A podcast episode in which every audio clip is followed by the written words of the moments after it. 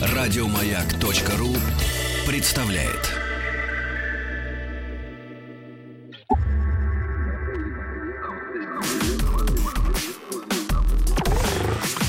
Двадцать два.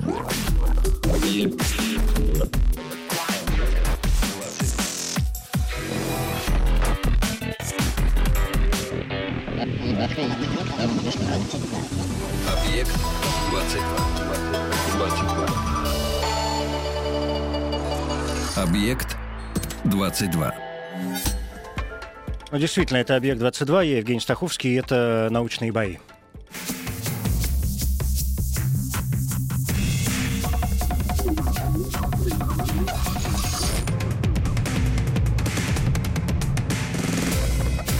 Научные бои. «Научные бои», второй сезон, и это совместный проект радиостанции «Маяк» и Политехнического музея.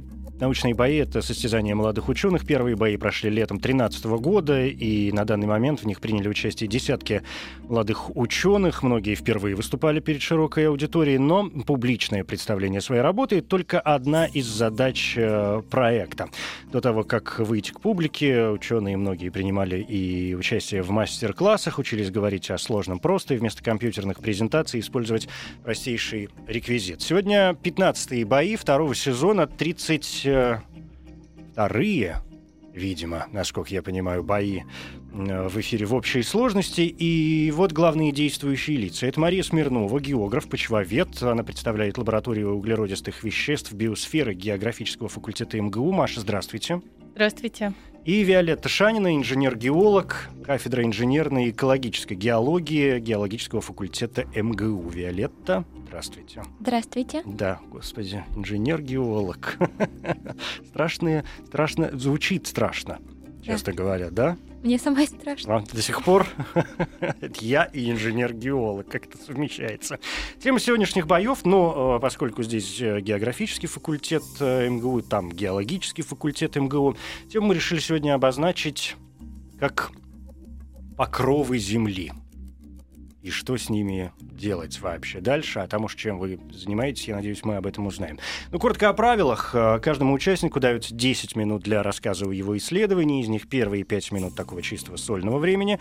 На второй пятиминутке уже я присоединюсь со своими вопросами. В конце оппонент тоже будет иметь возможность задать э, какой-нибудь вопрос. Ключевой момент, всегда об этом напоминаю, попытаться рассказать так, чтобы это было понятно понятно не только тем, кто погружен в тему с головой, они и без нас все хорошо знают, да, а понятно, ну вот нам, простым людям, мне, чтобы тоже было ясно, о чем мы здесь вообще разговариваем. Чтобы выявить победителя, у нас традиционно есть два пути, но сначала давайте разберемся, кто из вас будет э, выступать первым. Для этого мы традиционно используем генератор случайных чисел, поэтому каждую из вас попрошу назвать любое число от единицы до 100. Кто будет ближе, тот и первый. 24. Виолетта тоже хотела 24? Примерно я хотела 20 сказать. Но почему нет? Ну ладно, 20. 24 и 20? Да. Выпало число 88. Соответственно, Мария, вы э, будете выступать первой, вы, Виолетта, э, второй. Теперь о голосовании. Традиционно мы используем наш смс-портал, короткий номер 5533. На этот номер э, можете присылать короткое сообщение, короткий символ М М1, это если вы голосуете за Марию Смирнову, М1, потому что она выступает первой, и М2, если вам более убедительной, более понятной покажется Виолетта, М2, потому что вы, Виолетта, выступаете второй. Ну и официальное сообщество э, радиостанции «Маяк» к вашим услугам. Там на главной странице уже есть и тема, все, и научные бои, покровы земли. И простой вопрос, кто из участниц вам понравился больше? Два имени, Мария Смирнова, Виолетта Шанина. Я только что, а, ну, то есть только что появилось голосование, там уже есть два голоса. Мы еще не начали, но это традиционная история.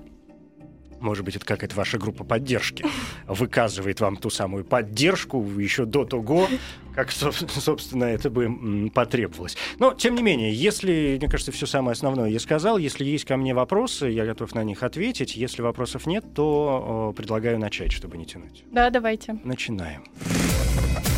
Научные бои. Маша, ваши 10 минут, пожалуйста. Спасибо. Добрый вечер еще раз. Я географ-почвовед, и как любой географ, да и не только географ, я очень люблю путешествовать. И поэтому сейчас э, с вами я постараюсь совершить небольшое, но, надеюсь, необычное и интересное для вас путешествие. Это путешествие в мир почв. Вообще весь почвенный покров, мы будем говорить сегодня о покровах, он как тончайшее одеяло, которое укрывает всю землю. И если мы будем передвигаться по этому одеялу огромными шагами, то мы можем заметить, что цвет этих лоскутков, из которых состоит одеяло, рисунок, текстура, они очень разные и сильно меняются. Но вот если мы будем передвигаться с вами маленькими-маленькими шажочками, то нам будет очень сложно найти вот ту грань, когда переходит один лоскуток в другой. В этом заключается очень интересное и, кажется, противоречивое свойство этого почного покрова — это его дискретность, то есть возможность выделения отдельных, не похожих друг на друга объектов. И вместе с тем континуальность, то есть непрерывность перехода этого одного лоскутка или почвы, объекта в другой. И вот поэтому нам из-за этой континуальности почвенного покрова, постоянного непрерывного перехода одного в другое, нам очень сложно найти эти границы их определить. И еще усложняет нашу работу в исследовании то, что весь этот почвенный покров, он скрыт от наших глаз, он находится под землей, и в реальности мы его не видим. И вот именно поэтому нам очень важно выявить те факторы или причины, из-за которых этот почвенный покров такой разный, и из-за которого он меняется.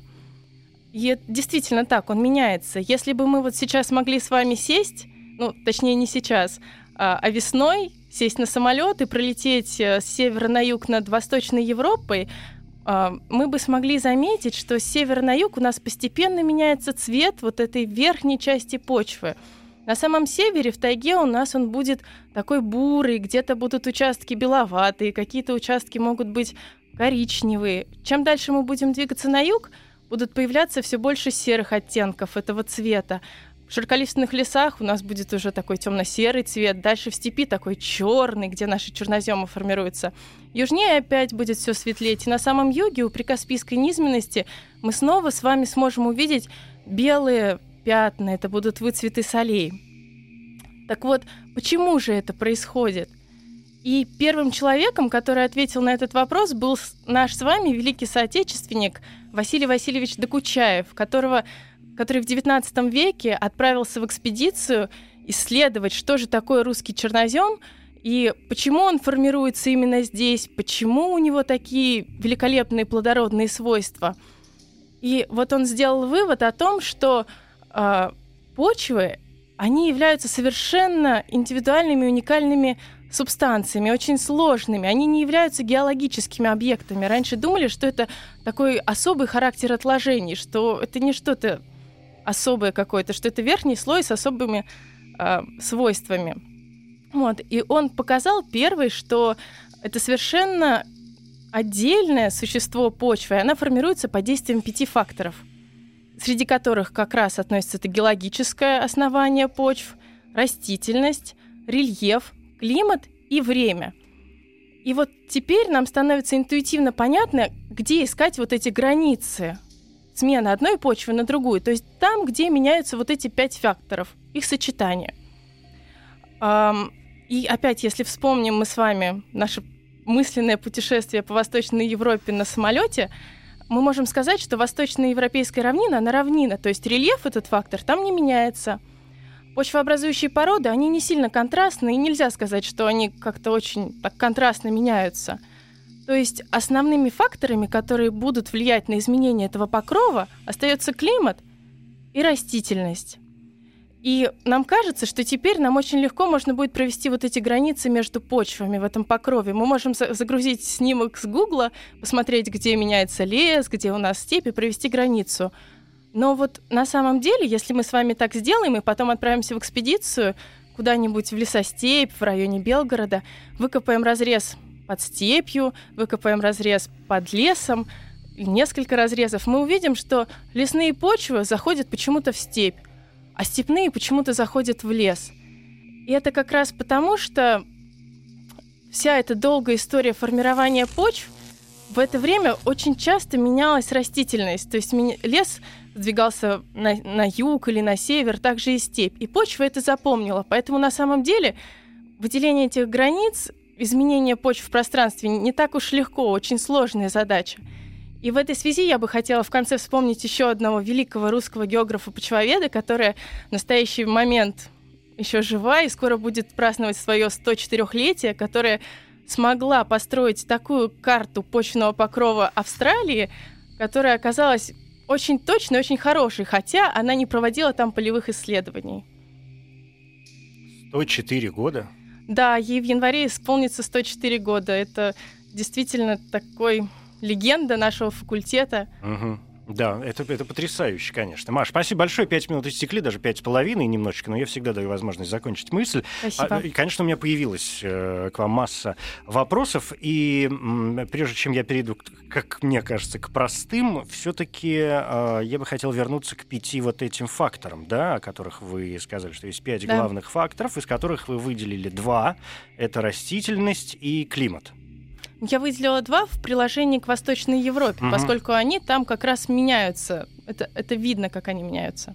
Среди этих пяти факторов было э, одно очень важное слово, которое влияет всегда и на все. И я, конечно, не мог э, себе позволить за него не зацепиться. Это слово время. Что вы имеете в виду, когда упоминаете такой фактор, как время? Фактор времени имеется в виду, что тот же климат, та же растительность, рельеф, они меняются во времени, и это все отражается на почвах. То есть 10 тысяч лет назад у нас здесь с вами под Москвой ушел ледник. И у нас образовалась вот эта голая поверхность, и на ней только начали заселяться разные травки, э, какие-то водоросли и так далее. И отсюда начинается момент почвообразования.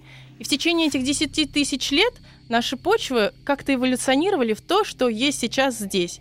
Например, в тропиках почвам у них намного больший возраст. И, может быть, на каком-то этапе они были похожи на то, что есть у нас сейчас. Но поскольку они древнее, какие-то черты стерлись, и они превратились в что-то, во что-то новое. Это означает, что...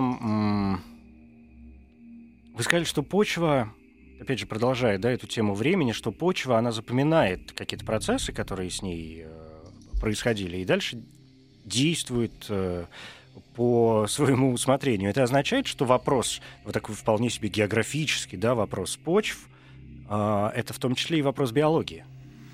Ну, конечно, это вопрос биологии, поскольку вот среди факторов этих пяти есть, конечно, биологический фактор, и у почвы действительно есть такая, очень, такое интересное свойство, свойство памяти.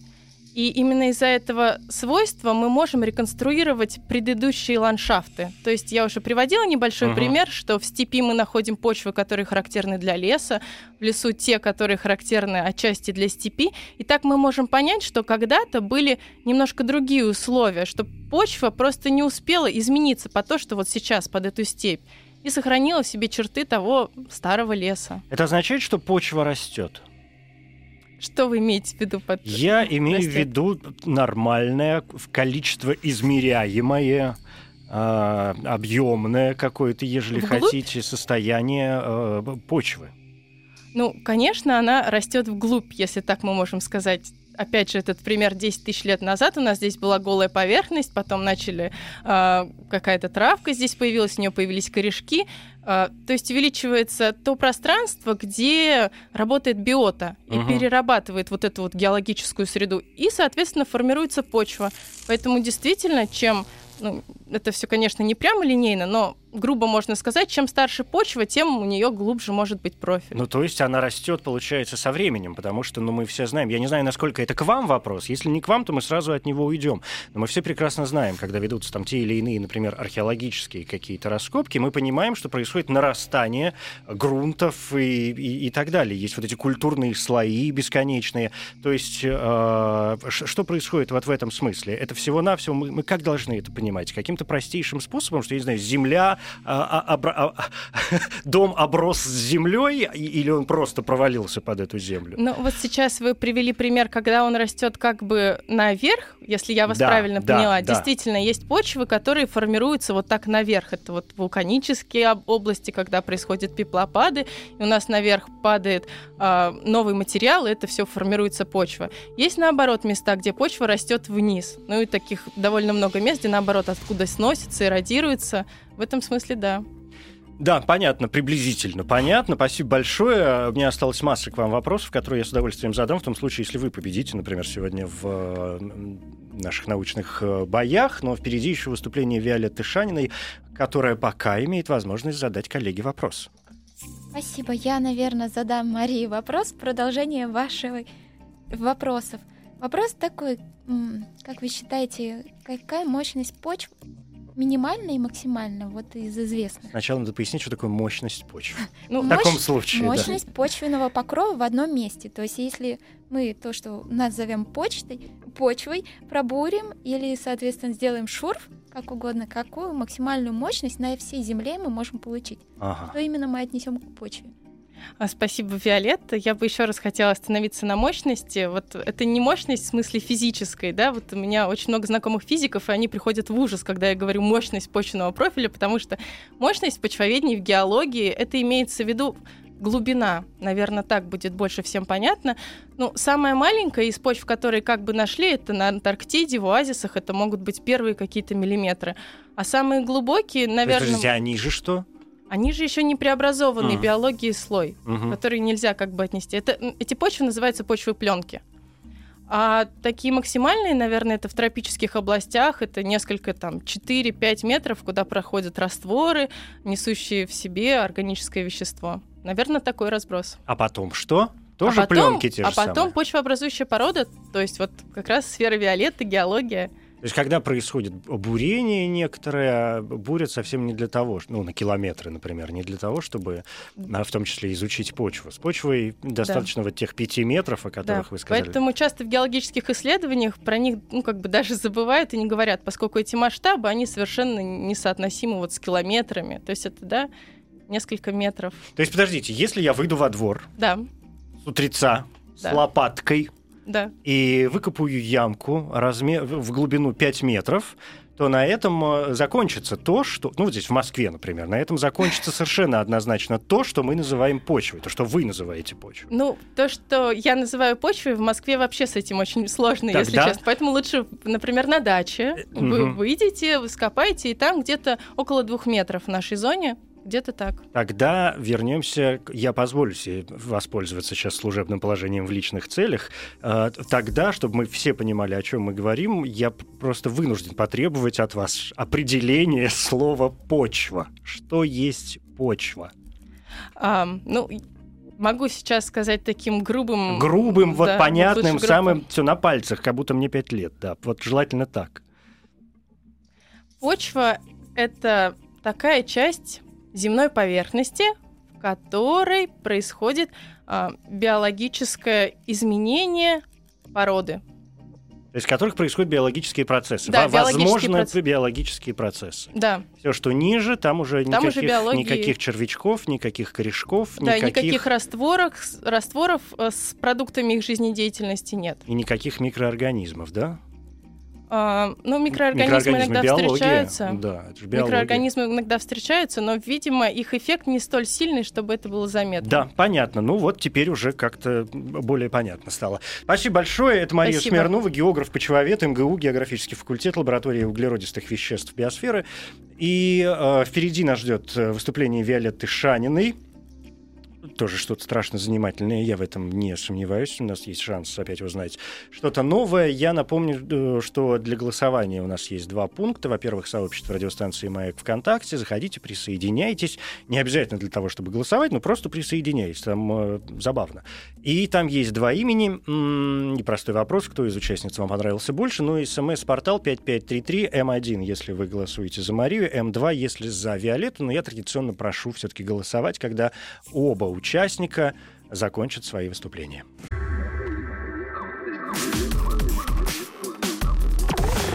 Объект 22.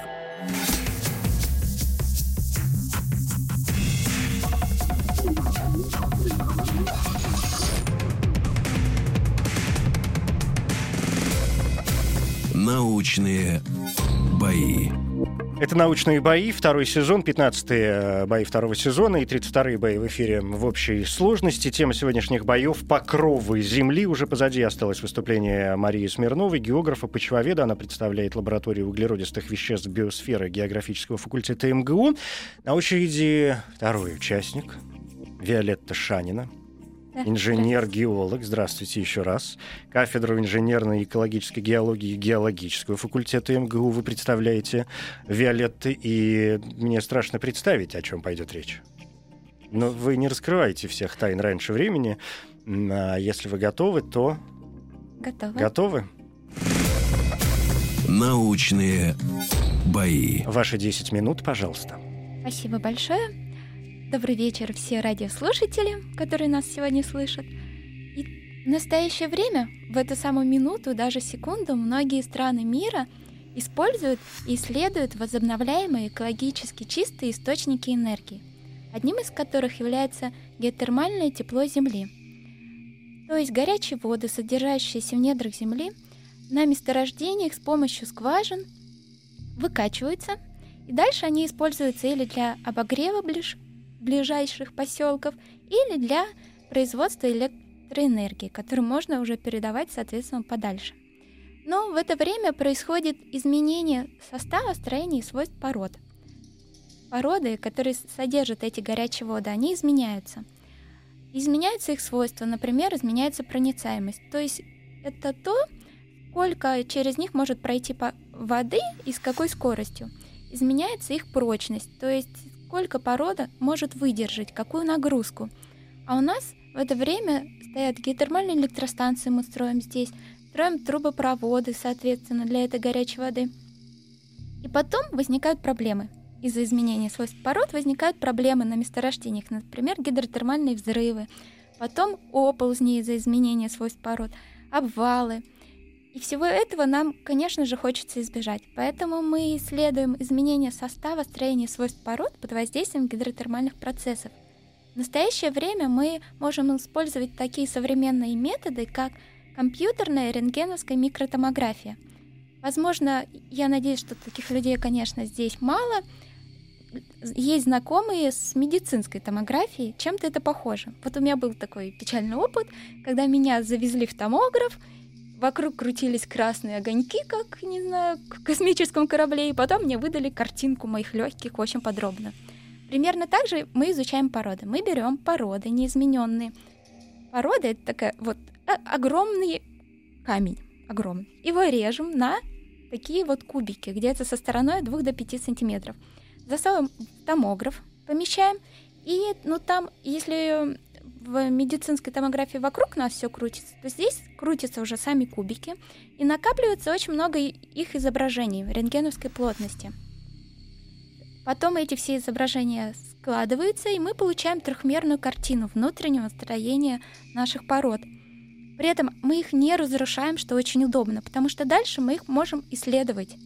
То есть мы исследовали неизмененные породы, сделали подробное-подробное их строение, потом поместили в источники на Камчатке с разными э, растворами, с разной температурой, с разным составом. И также мы можем исследовать их в лаборатории, когда создаем уже глубинные условия, где температуры 200-300 градусов и давление до 1000 бар могут быть. Для этого мы используем автоклавы в лаборатории.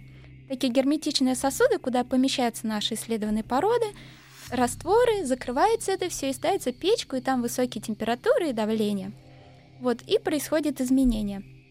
Соответственно, после этого мы достаем назад наши же кубики, которые еще сохранили свой вид кубиков, и помещаем опять в томограф.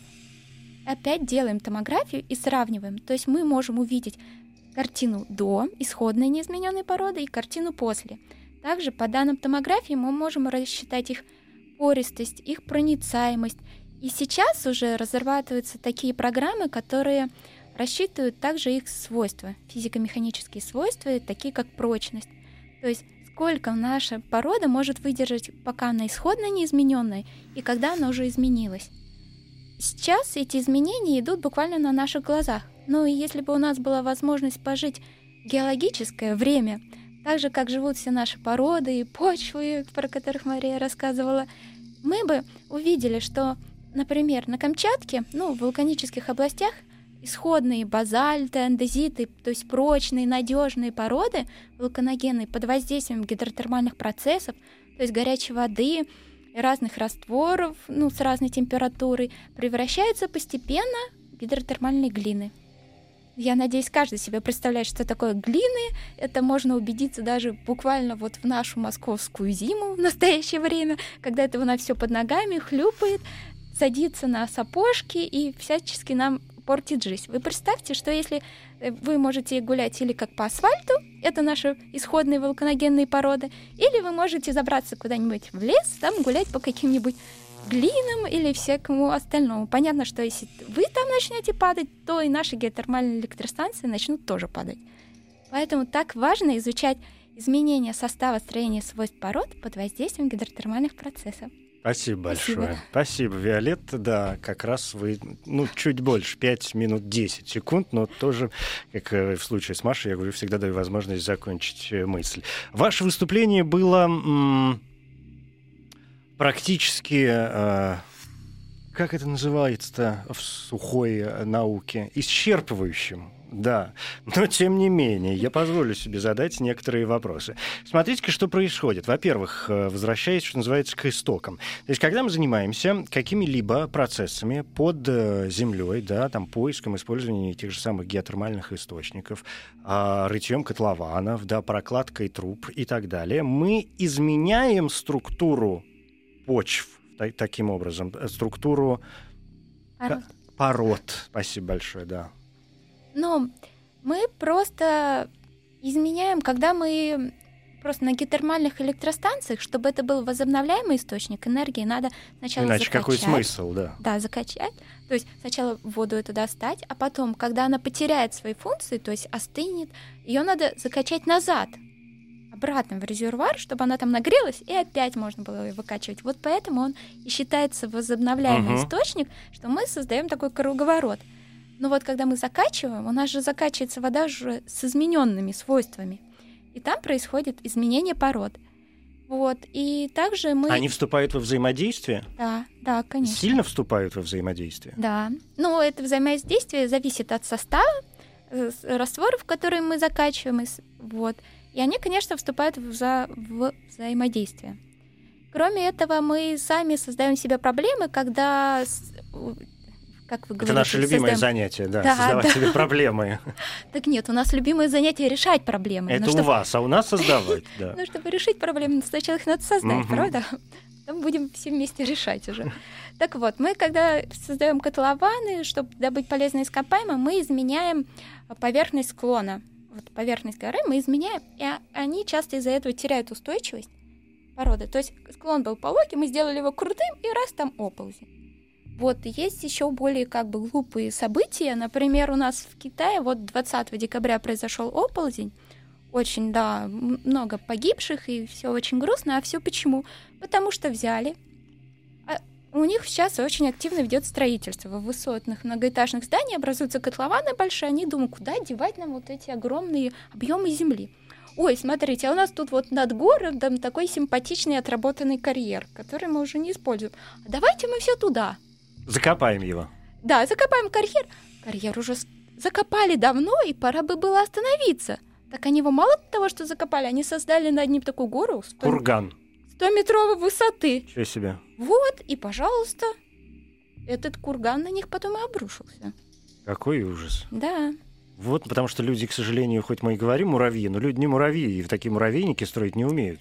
Да. Это чудовищно, то, что вы рассказываете. Но, Я тем знаю. не менее, да. Скажите мне, пожалуйста, вот что. А, вы говорите об изменениях, которые происходят. Насколько да. эти изменения быстры? Насколько быстро происходят эти изменения? Я понимаю, что это опять зависит от э, состава воды, например, да, и каких-то других факторов, но тем не менее. Да, ну вот э, насколько быстро, там за даже может быть за порядка ну, там, от 5 до 10 лет существенно поменяться. То есть достаточно быстро. От- доста- С точки зрения Земли и с точки зрения геологии это вообще один момент. Да, так и есть. А вы в лабораториях ускоряете этот процесс? Нет, мы не ускоряем, потому что мы пытаемся воссоздать именно те же самые условия. Те же составы, те же температуры. А чтобы получить результат, вы что, ждете 10 лет? Вы же не ждете 10 лет, вы же как-то или, или, или ждете. Или вы ту же самую форму просто ну, ускоряете и, и прогнозируете, что может получиться. Но на самом деле э, пока я этого не пытаюсь ускорять, потому Мгм. что это очень сложно, и с точки зрения нам надо очень много экспериментов, чтобы предсказать, что мы действительно выбрали правильный коэффициент, что мы правильно изменили условия, чтобы использовать четвертый параметр время. Поэтому мы пока оперируем. А у вас те же самые параметры, да? 5? Да?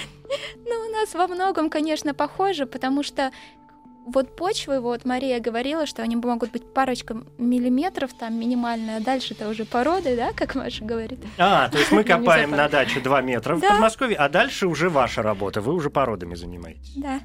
Все, понятно, да. Истекли э, де- 10 минут. У меня, конечно, не слишком много, признаюсь вам честно, но есть еще некоторое количество вопросов, которые я с удовольствием вам задам, если вы победите сегодня в научных э, боях. Но пока, Маша, у вас есть возможность задать коллеге вопрос. Да, Спасибо, Виолетта. Очень такое насыщенное, интересное выступление. Вот вы говорили про строительство гидротермальных электростанций, но, наверное, это важно и при планировании городов, ведь мы поставили здесь город, он будет там сотни лет, и вдруг у нас образуется эта глина, и с городом что-то произойдет. Действительно?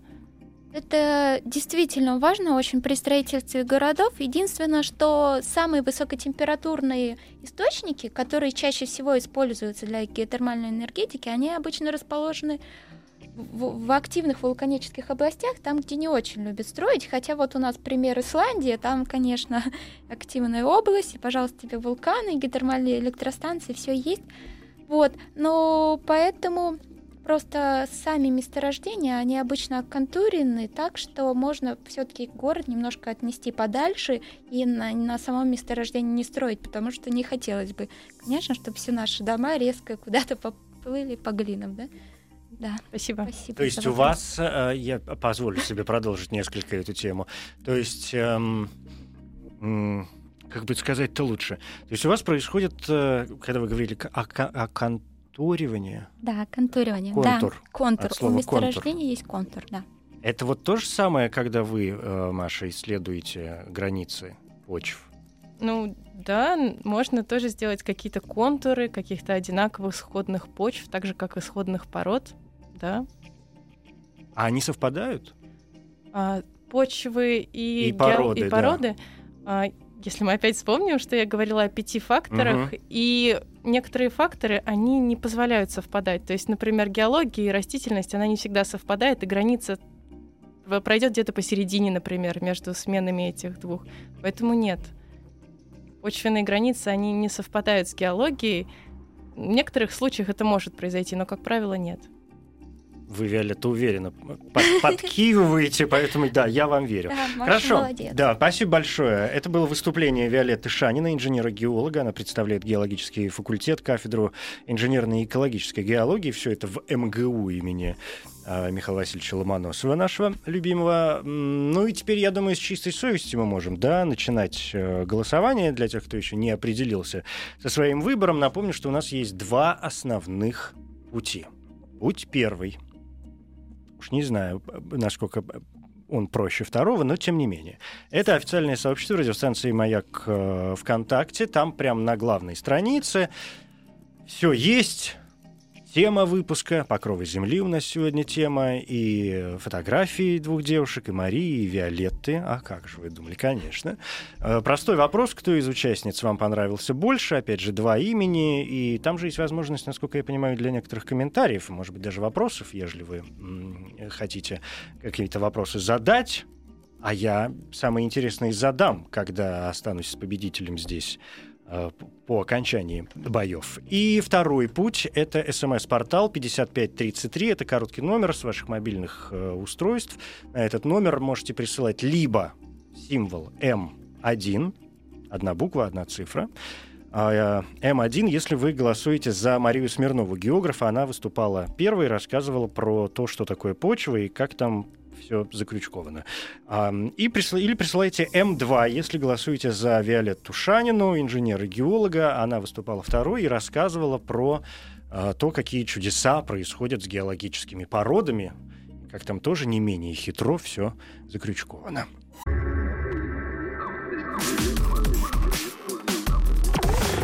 Объект 22.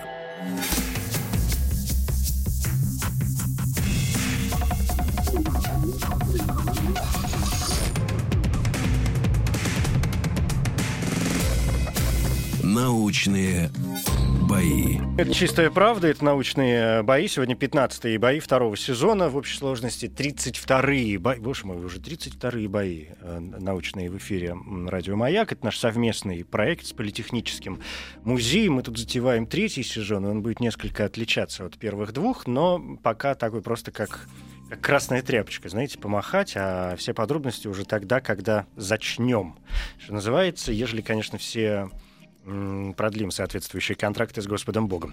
Ну, да ладно. А, сегодня тема научных э, боев покровы Земли. Здесь Мария Смирнова и Виолетта Шанина. Каждый рассказывал о своем, но тема у нас, в принципе, общая. Просто, насколько я понимаю, Виолетта копает поглубже в породы, а Мария смотрит, что происходит на поверхности планеты и как-то не очень глубоко почвы. Теперь, я думаю, все окончательно и навсегда поняли разницу между этими понятиями, о том, что и как мы называем. А песок тоже почва. Песок — это гранулометрический состав. Спасибо большое. Я всегда именно так и думал. А, То есть почва может быть и песчаной, может быть суглинистой. Это как бы характеристика этой почвы. Да. Хорошо, что вы пришли. Спасибо. А, но, тем не менее, у нас продолжается голосование. Давайте еще секунд 20 есть для того, чтобы успеть э, это сделать. Официальная страница «Радио Маяк» ВКонтакте. Там два имени. Кто из участниц вам понравился больше? Мария Смирнова, Виолетта Шанина и, конечно, 5533, наш смс-портал М1, если за Машу, М2, если за Виолетту. А как вас, кстати, коротко называют друзья или родители, или, не знаю, дети? Ну, это очень по-разному. Там, например, лето, вита, вета, виола, вилка, то есть... Лето. Да, лето. Как вон та самая река э, забвение, протекающее где-то между тех пород, которые вы, да. собственно, изучаете. Да, я вас понял. А, ну что, стоп, пожалуй, говорю. И это значит, что эти цифры, которые я вижу в данный момент, будут считаться окончательными. Спасибо всем проголосовавшим. Сейчас мне нужно секунд, я надеюсь, 10 для того, чтобы сложить э, то, что я вижу на сайте на ВКонтакте и... А вот знаете что? А давайте подвесим интригу, и я объявлю победителя уже после новостей.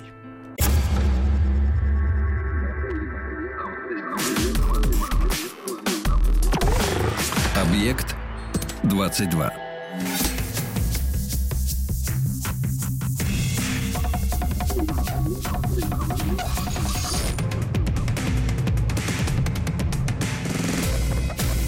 Научные бои. Действительно, это научные бои. Второй сезон, 15 бои, 32 бои в эфире в общей сложности. Тема сегодняшних научных боев в эфире «Маяка покровы Земли». И здесь все еще большим удовольствием об этом говорю. Мария Смирнова, географ, почвовед, Виолетта Шанина, инженер-геолог. Э, Но поскольку у нас, знаете, что же получилось-то? У нас, я совершенно неожиданно для себя обнаружил, что у нас последние научные бои в этом году. И да, ну, конечно, несколько грустновато, но будут ведь еще, в этом не приходится сомневаться. И я такое легкое хулиганство какое-то устроил, ведь не объявил, как обычно, победителя в сегодняшних научных э, боях. Но это вовсе не значит, что его нет. Победитель у нас есть э, всегда. Просто я начал получить какое-то отдельное удовольствие э, от того, что, видимо, какое-то общее настроение приподнятое, да, передается и людям, которые ну, не только слушают нашу программу, не только следят за научными боями, но и принимают в них активное участие, э, отсылая смс-сообщения, голосуя да, за того или иного человека. И я хочу сначала сказать большое спасибо всем этим людям, да, которые э, делают это, потому что я уже как-то об этом говорил, может быть, сегодня более активно надо об этом сказать, что я расцениваю это не только как голос в пользу там, того или иного человека, я расцениваю это как поддержку, как интерес к этому нашему общему, как мне кажется, в общем, большому научно-популярному проекту, что, что в принципе мне тоже кажется очень важным э, в наши дни. Поэтому спасибо вам большое. И сегодня, когда я говорил об общем настроении, э, оно передается еще и через то, что большое число проголосовавших с помощью СМС больше, чем обычно. Но очень многие люди, которые присылали свой голос да, за одного или другого участника, помимо просто голоса, посчитали нужным сказать еще какие-то слова. Здорово. И если попытаться свести эти слова к какому-то единому знаменателю, какой-то вот такой общей сути, то слова эти сегодня касаются и говорят, в общем, одну простую фразу. Они звучат очень просто. Они говорят, я не могу выбрать. Сегодня я не могу выбрать, за кого отдавать голос. Потому что оба участника, в данном случае участницы, достойны того, чтобы быть победителем. И э, Обычно я прошу голосовать активнее для того, чтобы не принимать решение самому, потому что по правилам научных боев, если такое было несколько раз, два, по-моему, раза, когда одинаковое число голосов набирали бойцы наши научные, да, и мне приходилось сделать выбор. А, и я очень этого не люблю, потому что мне кажется, ну, мне несколько сложнее, я вас вижу, да, я могу вас потрогать. Мне в глаза вам надо смотреть при, при этом, да. И, и я хочу сегодня в честь, э, в честь Нового года и поддержав тех людей, которые не могут сегодня выбрать, и сказав еще раз спасибо всем проголосовавшим, я хочу сказать, что сегодня в 32-х научных боях, в 15-х научных боях второго сезона у нас два победителя. И вы, Маша, и вы, Виолетта. Мне кажется, это были два совершенно блестящих выступления, выбрать между которыми невозможно. Я сегодня впервые за 32 программы не проголосовал. Обычно я голосую втихаря в э, группе нашей ВКонтакте. Сегодня я этого не сделал. Потому что реально, глядя вам в глаза, я не понимаю, за кого я должен отдать свой голос. Честное слово. Так что я вас поздравляю обеих с победой. Спасибо. Но это не значит, что я вас сейчас не замучаю вопросами относительно того, что э, вы рассказывали. Ну, мне кажется, очень символично вообще, потому что география и геология, они две сестры, и вот мы с э, Виолеттой тоже как получились как две поддержали, сестры. Поддержали друг, друг друга в этом, в, в этом вопросе, да, безусловно. Я, когда пока шли новости, и там вот это про погоду, какие-то вечные истории про изменение климата, я видел, как вы улыбались обе. То есть вас вот эти вопросы изменения климата и какие-то данные погодных условий крайне веселят? Ну, отчасти, наверное, да, потому что если мы вспомним историю вообще развития Земли, у нас были совершенно разные климаты и до человека. То есть у нас были динозавры, которые жили в огромных, с огромными какими-то деревьями, и не было никакого человека, который поменял климат. И тем не менее, это изменилось, стало холоднее и так далее. И 10, за 10 тысяч лет назад прошедший тоже активно менялся климат и человек не так сильно влиял, поэтому есть какие-то природные процессы, которые этим управляют, и, наверное, ну, все-таки не всегда правильно говорить, что человек ответственен за это все. Mm-hmm. Ну, и в городах в особенности. Ну, в городах особенности, потому что все измерения метеостанции, они сто- стоят в городах, то есть за эти сто лет ситуация в городах у нас, конечно, изменилась. Сто лет назад у нас не было столько автомобилей. Техногенный которые, такой да, фактор, да? Да, и, естественно, это влияет на температуру, которая мерится на этой метеостанции. А то есть это вопрос, а вопрос почвы, кстати, вашей? Вопрос почвы. Почва нам показывает, что тоже менялись климаты и до человека. Через них мы об этом как раз узнали и узнаем. Виолетта. Да. Скажи мне, пожалуйста, а, от климатических факторов тоже зависит изменение пород? От климатических, я имею в виду, которые над поверхностью Земли. Да, есть даже климатическая зональность у нас, соответственно, наших грунтов. И? Что? Ну как это зависит? Что происходит? Ну, происходит изменение. Во-первых, э, некоторые инженер-геологи считают, что почва — это тоже грунты. я не стала расстраивать. Сейчас вам будет о Машу, чем поговорить. да. Да, я могу, в принципе, самоустраниться. Ну, это не новость для меня, конечно. Вот. Таким образом, у нас поэтому тоже изменяется. Там, где особенно, не будем Машу расстраивать, там, где у нас горные породы расположены близко к поверхности, климатические факторы очень сильно влияют. Это и характер увлажненности, потому что, представляете, у нас же засушливые есть области и более увлажненные, и, соответственно, и образуются разные по своим свойствам породы во многом. А изменения в них, э, процессы передвижения какого-то зависят от климата? Да, конечно, но получается, что порода испытывает на себя разное температурное воздействие и разную увлажненность. Почему у нас так много вот происходит, например, знаете, вот с точки зрения опасных геологических процессов нам, в принципе, очень повезло в нашей стране. У нас все буквально-таки прекрасно. А вот вспомним какие-нибудь вот Индонезию или Бразилию. Там же какие-то бесконечные землетрясения. Ладно, землетрясение, там еще и оползни, очень много оползней происходит. Это во многом за счет того, что происходит период активных дождей, происходит увлажнение вот этого верхнего слоя, и из-за этого породы теряют свою прочность, контакты разрушаются, и огромные слои земли и они сходят. уходят. Ну, то Да. есть, п- п- в данном случае порода ведет себя как, э, как нормальный человек. Что-то стало мокро, поползла-ка я отсюда. Да, так и есть. Да, Да, да, понятно. Маш, э, я знаете, что хотела вас эм, спросить? То есть, хотя нет, ну, надо пойти, наверное, все-таки от Виолетты.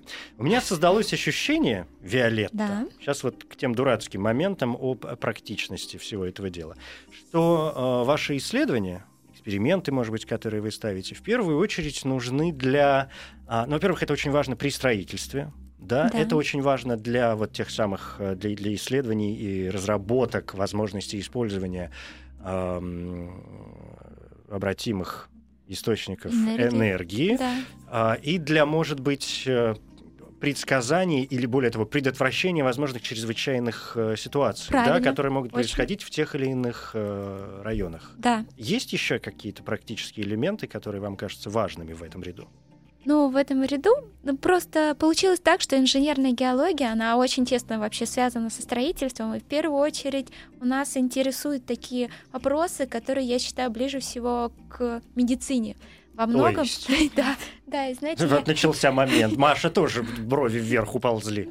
просто я, когда выбирала кафедру, но я давно выбрала геологический факультет, потому что училась в школе юных геологов, мне очень понравилось, и с детства привозила красивые камушки с моря. Ну, понятно. я Вы пришла- нормальная девочка, красивые камушки. Да. Всё. разноцветный, в том числе окатанные стеклышки там были, уж будем наговорить всю правду. И вот я прихожу на факультет, я решила поступить на первый курс, но у нас проблема, нам надо сразу же выбрать кафедру. То есть вот ты приходишь, и перед тобой много-много кафедр. Я думаю, блин, что же мне выбрать? И читаю А вам там геология. 17 в то время, да? Представляете, Это да. ж невозможно. Вот, это такой сложный выбор. Я вот и, и я поняла, что инженерная геология ближе всего к врачам. Потому что во многом от инженер-геологов зависят человеческие жизни. То есть мы можем сказать, здание какой высоты можно построить на этих грунтах. Выдержат они стоэтажные здания, или тут больше пяти этажей вообще строить нельзя. Если это сейсмоопасное строительство, то мы должны рекомендовать, соответственно, тоже, какие должны быть условия, какие могут быть Упрочнения да, какие-нибудь, да? упрочнения, да, упрочнение свойств грунтов, мелиорации, то есть изменение их свойств, улучшение. Вот. И поэтому я поняла, что вот из всех кафедр, с моей точки зрения, инженерная геология ближе всего к То врачам. есть вы хотите спасать. Да. Я бы, э, если уж говорить уж совсем, вот, От микрофона не уходите, да, а то мы Да. не услышим, что вы честно хотите сказать. да, если смотреть совсем глубоко, то я бы изначально даже пошла, наверное, на какой-нибудь, на врача учиться.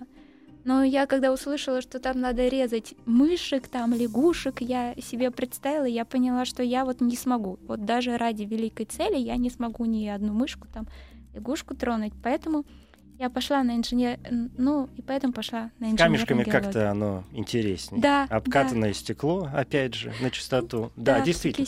Вот теперь, Ма- теперь, Маша, к вам, собственно, поскольку э, из рассказа Виолетты, вот та самая пресловутая, да, какая-то практичная, практическая польза, она как-то понятна оказалась сразу. Из вашего рассказа, честно говоря, я не очень понял, а то есть я могу предположить.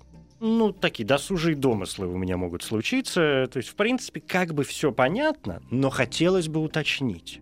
Ваши исследования позволяют э, что? Ам, ну, я не очень люблю, на самом деле. Мне больше нравится, действительно, я об этом больше говорила, какие-то фундаментальные Ну, я да, согласен закономерности. С вами, да. Ну, поскольку Но- мы уже в такой домашней беседе под чаек, я же могу вам уже задать какой-нибудь дурацкий вопрос обывательский. Ну, это совершенно не дурацкий вопрос, а мне кажется, очень правильный. Но мы, если мы вспомним, что почва на самом деле это основа нашей жизни, это не просто громкие слова, а если мы подумаем, что мы едим каждый день, благодаря чему это произведено, благодаря чему это выращено, благодаря почве. Если бы у нас не было их, мы бы не могли здесь существовать. С другой стороны, почва — это такой интересный буфер, который в себе накапливает, вот, например, загрязнение какое-то попадает, да, почва это сорбирует и держит в себе, и эти загрязнители не попадают в воды, которые мы пьем. Либо эта почва, она ответственна за эм, атмосферу, за состав атмосферных газов, чтобы, могли, чтобы мы могли дышать. То есть, если бы не было почвы, мы бы не могли жить. Э, Это действительно так. И, к сожалению, мы сейчас ее теряем. У нас очень важная проблема деградации почв. И как бы фундаментальные исследования, они помогают нам говорить, как надо эту почву исследовать. а что надо такое деградация почв? Деградация это значит ухудшение. Ухудшение, Ухудшение свойств. полезных для человека свойств. Ну, Же Что такое с точки зрения почвы, что значит деградация почвы? Самой почве не все равно ли, какая она будет? Вы, вы совершенно правы, да, что мы достаточно эгоцентричны, Эго- да. да. и рассматриваем на себя. А, да, деградация полезных, ухудшение полезных для человека свойств. Например, плодородие, Мгм. то есть сокращение органического углерода, а, биофильных элементов. Или, например, эрозия, то есть перенос этой почвенной массы, соответственно, мы тоже не можем эти почвы использовать в сельском хозяйстве. Засоление почв. Вот. И наши исследования помогают нам сказать, что надо с этими почвами делать, чтобы это не То произошло. есть вы, под- вы- вы занимаетесь, возможно, пытаетесь разработать систему помощи почвам, чтобы почва продолжала помогать нам. Ам, в принципе, мы можем этим заниматься, но университет и факультет все-таки больше направлены на фундаментальные Мгм. исследования. Но такие есть, такие работы ведутся. Да, мы участвуем в каких-то экспедициях, которые могут это помочь сделать, да. Сейчас будет вам фундаментальная история. Можем ли мы, ск- и к- вам вопрос, э, кстати, Виолетта тоже. Можем ли мы в таком случае сказать, что речь идет о, а, об эволюции этих, ну, об эволюции почв, да, в вашем случае и пород в вашем случае? Вы имеете в виду под действием человека или Я просто имею в виду как вообще. про- Ну вот смотрите, если мы говорим с точки зрения, например, биологии, да, любой биолог э, от мала до велика вам скажет, что процесс эволюции, конечно, идет. Более того, он совершенно непредсказуем. Несмотря на все наши исследования, мы не знаем, в какую сторону, мы не можем дать стопроцентный ответ на вопрос, в какую сторону повернет эволюция в следующий момент. Поэтому фундаментальные исследования, фундаментальные разработки с биологической точки зрения вот столь, столь необходимы и столь важны. А, Когда мы говорим об изменениях в почвах, в породах, в грунтах и так далее, и так далее, можем ли мы этот самый процесс по аналогии с биологической эволюцией назвать тоже, я не знаю, почвенной эволюцией, которая, как мы выяснили, ваша в вашем случае, в общем, весьма биологична, в вашем, Виолетта, случае менее биологична, но там тоже происходят некоторые изменения. Они, эти изменения происходят в, каких-то как-то циклично, что мы можем говорить, например, э, биологическими терминами. Потому что, ну, в принципе, процесс биологической эволюции мы можем разделить на несколько ступеней. Здесь это хотя бы минимально можно предсказать, понять, что происходит. Ну вот что касается почвоведения, есть целый такой раздел «Эволюция почв». Действительно, это изучается, как происходит формирование почв, к чему это приводит. И эти знания мы черпаем как бы из прошлого, как у нас это в прошлом к нашему сегодняшнему моменту пришло. И также мы можем их экстраполировать на будущее. Вот если у нас изменятся вот эти факторы, климат, например, да, мы говорим о потеплении, там растительность, как у нас будет дальше тогда с почвами, какие у нее будут свойства. Мгм. Да. Да, Виолетта. Да, в породах то же самое. У нас происходит глобальная эволюция Земли, и у нас все время появляются новые породы. В океанической коре происходит раздвижение, появление новых, но и при этом происходит также погружение. То есть у нас как бы такой глобальный круговорот. Хотя с точки зрения геологии это заметно с геологической времени, а для человека это менее заметно, но, конечно же, происходит эволюция пород. Мгм. А, у нас осталось, ну, мы уже вообще все время практически истратили, но есть еще, я могу выцепить, да, могу же я выцепить еще две минуты для того, чтобы э, задать один вопрос, тем более вы сами, Виолетта, сейчас произнесли это слово, но я честно хотел об этом спросить. Значит, еще один главный вопрос, э, ну, он просто любопытный, такой, такой детсадовский для меня. Когда мы говорили о почвах и породах, я себе, представляя картинку в голове, естественно, представлял, ну, вот землю, по которой мы ходим, да, или из которой что-то там растет, или, или не растет, а где-то там внутри э, закопано. Но есть ведь океаны. И вот, а у океанов есть что? Правильно, дно. Там что-то по-другому происходит, потому что, ну, если из океанов вычерпать, например, всю, всю воду, ну, что это будет? Это бу- будет просто какая-то ямка, пространство между двумя большими э, го- горами. Да, да. Что происходит там? Какие-то есть данные, исследования? Я сейчас, наверное, даже не спрашиваю про там, Марианскую впадину, до, ну, до дна добраться и, и расковырять его, тем более, я уже думаю, мы еще не добрались толком. Хотя, может, я что-то не знаю. Но в целом, есть какие-то данные об этом у вас? Ну, такое любопытство. Ну, действительно, там есть тоже свои отложения, которые в целом похожи на почву чем-то, потому что они имеют а, определенные слои, которые перемежаются. Также там есть какие-то водоросли, могут на поверхности или растения какие-то формироваться. Поэтому в целом есть похожие, э, это чем-то похоже на почвы, и некоторые знания из почвоведения мы можем туда привносить, чтобы делать какие-то прогнозы. Мгм. Ну и, конечно, геологи очень интересуются океанами. Вы бы нырнули? Да, я вообще очень обожаю плавать. Но это же это уже не плавать, знаете ли. Это да, это уже батискафы и так далее.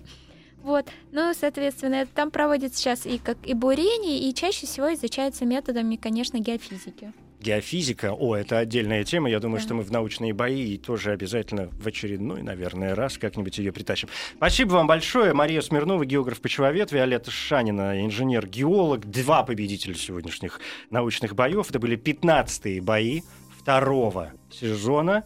И научные бои на сегодня я объявляю закрытыми. Спасибо. Научные бои. Еще больше подкастов на радиомаяк.ру.